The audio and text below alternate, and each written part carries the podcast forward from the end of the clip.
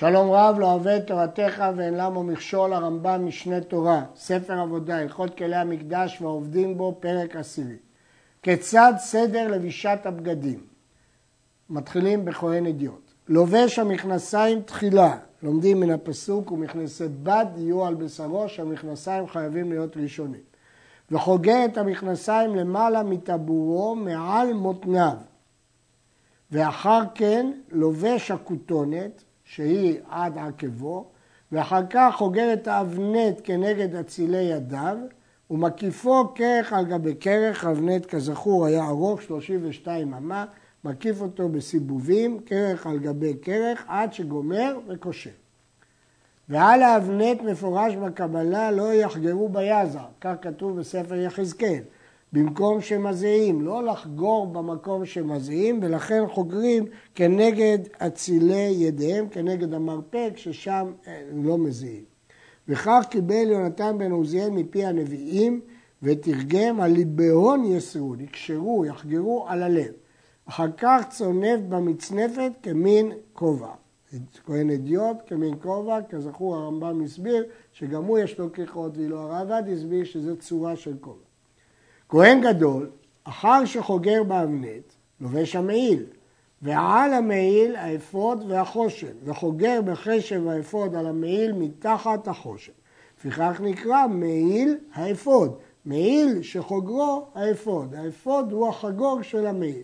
ואחר כך צונף במצנפת, כי כהן גדול צריך מצנפת לא כמין כובע, אלא כמין מצנפת, וקושר הציץ למעלה מן המצנפת, ושערו היה נראה בין ציץ למצנפת, ושם היה מניח תפילין וציץ למצנפת. כהן גדול מגביה קצת את המצנפת, כדי שיהיה מקום להניח את התפילין בין הציץ למצנפת.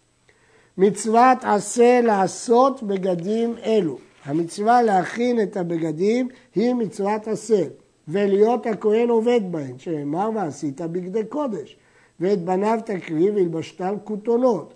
וכהן גדול ששימש בפחות משמונה בגדים אלו, או כהן אדיוט ששימש בפחות מארבעה בגדים אלו, הוא הנקרא מחוסר בגדים ועבודתו פסולה וחייב מיתה בידי שמיים כזר ששימש, שנאמר וחגרת אותם אבנט והייתה להם כהונה, בזמן שבגדיהם עליהם, כהונתם עליהם. אין בגדיהם עליהם, אין כהונתם עליהם. אלא הרי הם כזרים, שנאמר והזר הקרב יומת. בשעה שכהן גדול אין עליו שמונה בגדים, או הכהן אדיוט אין עליו ארבעה בגדים, כאילו אין לו את המדים של הכהונה, הוא זר, ולכן חל עליו חיוב מיתה בידי שמיים של הזר הקרב יומת.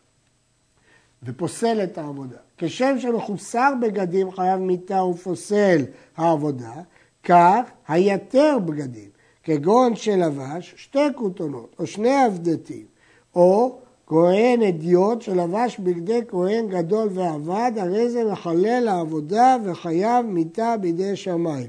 שוב, הוא נחשב כזר והוא מחלל את העבודה. בספר כנסת הגדולה חולק על זה ואומר שאין חיוב בעיטור בגדים. אבל האחרונים למדו שיש, שעיטור בגדים זה כמו חיסור בגדים וחייב מיתה בידי שמיים. נאמר בבגדי כהונה על בשרו ולבשם. ישר על בשרו. מלמד שלא יהיה דבר חוצץ בין בשרו לבגדים. אפילו נימה אחת, שערה אחת, או עפר או קינה מתה, אם הייתה בין בשרו לבגד, הרי זו חציצה. קינה חיה נלמד לקמץ שבדיעבד עבודתו כשרה. אבל שערה, יש אומרים רק אם מקפיד עליה, ויש אומרים אפילו שלא מקפיד, או עפר או קינה, עבודתו פסולה. לפיכך, אין הכהן יכול לעבוד בתפילין של יד, שהרי חוצצת. התפילין של יד חוצצים בין היד שלו לעבודה, לבגדים. ו... אבל של הראש אינה חוצצת, ואם רצה להניחם בשעת העבודה, מניח. וצריך להיזהר בשעה שלובש, שלא יהיה אבק בין בגדו לבשרו, ולא קינה אף על פי שהיא בחיים, שלא תיכנס הרוח בשעת העבודה בין בשרו לבגדו עד שיתרחק הבגד מעליו, ולא יכניס ידו תחת חלוקו לחוך, ולא יצא שערו מן הבגד, ולא יהיה בבגד נימה מדולדלת, ואם היה שם אחד מכל אלו עבודתו כשרה. להבדיל ממה שלמדנו בהלכה הקודמת, נימה, עפר, קינה מתה, עבודתו פסולה, כי זו חציצה גמורה. מה שלמדנו בהלכה הזאת, אבק, קינה חיה, רוח, אה, שיער, כל הדברים הללו זה רק לכתחילה, אבל בדיעבד עבודתו כשרה. כל המקרים האלה הם ספק בגמרא, ולכן הרמב"ם הכריע שמספק עבודתו כשרה. שואלים המפרשים, למה? הרי אם זה ספק, אז אם מביא קורבן, אי אפשר לאכול אותו. היה צריך הרמב"ם להגיד שישרף, מכיוון שאי אפשר לאכול אותו. מדוע הרמב"ם לא כתב? מדוע הכריע מספק שעבודתו כשרה? ברור שאי אפשר להגיד לו להביא קורבן אחר מספק, כי לא מביאים חולין לעזרה, אבל מצד שני גם הקורבן הזה הוא ספק. כרך על בשרו בגד שלא במקום בגדים, כגון שכרכו על אצבעו או על עקבו, בגדי כהונה מגיעים רק עד פס היד וכותונת עד העקב, ואחרי זה הוא לבש גרביים או כרך בגד. אם היה בו שלוש אצבעות על שלוש אצבעות, הרי זה חוצץ ופוסל. למה? כי הוא שיעור בגד.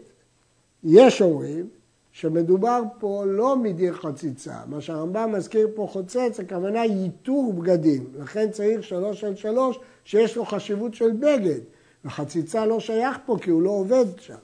פחות מכאן אינו חוצץ. ושוב, הרמב"ם מסביר שהכוונה שזה לא בגד.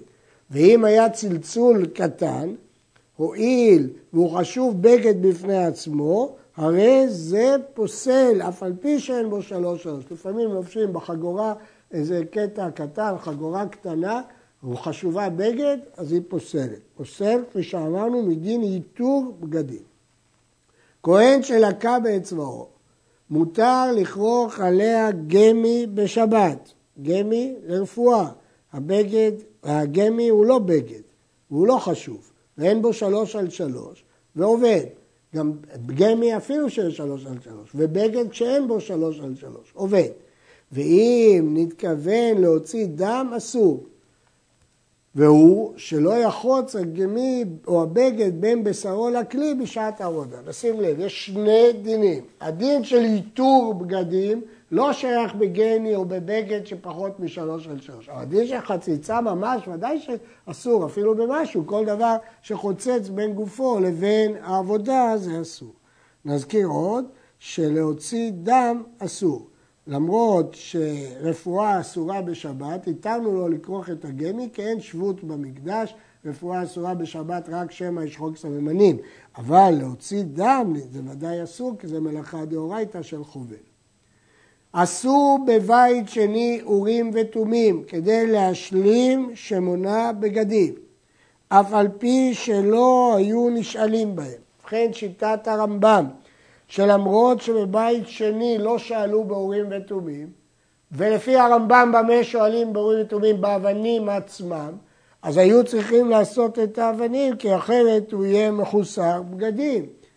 אבל לפי הראב"ד, הרמב"ן ורש"י, זה פשוט, לפי דעתם, האבנים ענו על ידי שם המפורש שבין הגפנים. בבית שני לא היה שם המפורש, אבל חושן ודאי שהיה. ומפני מה לא היו שואלים בהם? מדוע לא שאלו בבית שני? מפני שלא הייתה שם רוח הקודש. וכל כהן שאינו מדבר ברוח הקודש ואין שכינה שורה עליו, אין נשאלים בו. גמרא דורשת שצריך השראת שכינה בשביל להישאל. הרב קניאבסקי שואל, הרי בספרו דרך חוכמה, הרי השואל צריך לעמוד מול הארון, בית שני לא היה ארון, אבל זה לא מעכב כנראה.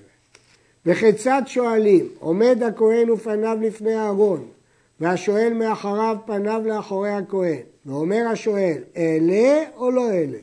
ואינו שואל בקול רם, ולא מערער בליבו, אלא בקול נמוך, כמו שמתפלל בינו לבין עצמו. כלומר, השואל עומד והנשאל עומד, זה דין ששניהם צריכים לעמוד. שואלים לא בקול רב, אלא בקול נמוך, כמו שמתפלל בינו לבין עצמו. יש מחלוקת אם הוא צריך לשמוע את עצמו או לא, וגם בתפילה המחלוקת הזאת קיימת. ומיד רוח הקודש לובשת את הכהן ומביט בחושן ורואה במראה הנבואה עלה או לא תעלה באותיות שבולטות מן החושן כנגד פניו והכהן משיבו ואומר לו עלה או לא תעלה. האותיות בולטות והוא ברוח הקודש רואה מה אמר לו השם. אין שואלים על שני דברים כאחד ואם נשאל משיבים על הראשון בלבד ואין נשאלים בהם לאדיוט, אלא למלך או לבית דין או למי שצורך הציבור בו, שנאמר, ולפני אלעזר הכהן יעמוד, וזה המלך. וכל בני ישראל זה משוח מלחמה או מי שצורך הציבור בשאלתו. וכל העדה אלו בדין הגדול. רק הם רשאים לשאול שאלות. זה שאתה מוצא בדברי נביאים שכהנים רבים היו חוגרים אפוד בד, לא היו כהנים גדולים, שאין האפוד לכהן בד. אף הלוויים היו חוגרים אותו, שהרי שמואל הנביא לוי היה, ונאמר בו נער חגור אפוד בד. הרי אפוד זה מבגדי כהן גדול. אלא אפוד זה היו חוגרים אותו בני הנביאים ומי שהוא ראוי שתשרה עליו רוח הקודש להודיע כי הגיע זה למעלת כהן גדול שמדבר על פי האפוד והחושן ברוח הקודש. אומר הרמב"ם הכהנים שהיו ראויים לרוח הקודש לבשו אפוד בד לא ככהן גדול, אלא כדי להעיד שהם ראויים לרוח הקודש. מכאן נבין שכשדואג האדומי הרג 85 כהנים חגורים אפוד בד, הכוונה שכולם היו ראויים לרוח הקודש. עכשיו האפוד שהם לובשים זה בד, פשטן, אבל האפוד של כהן גדול ותכלת וארגמן, תולעת שני ושש מוזר עם זהב, כפי שלמדנו קודם. מלמד שכל כהן שלבש אפוד בד כזה, הוא היה ראוי להיות כהן גדול. עד כאן.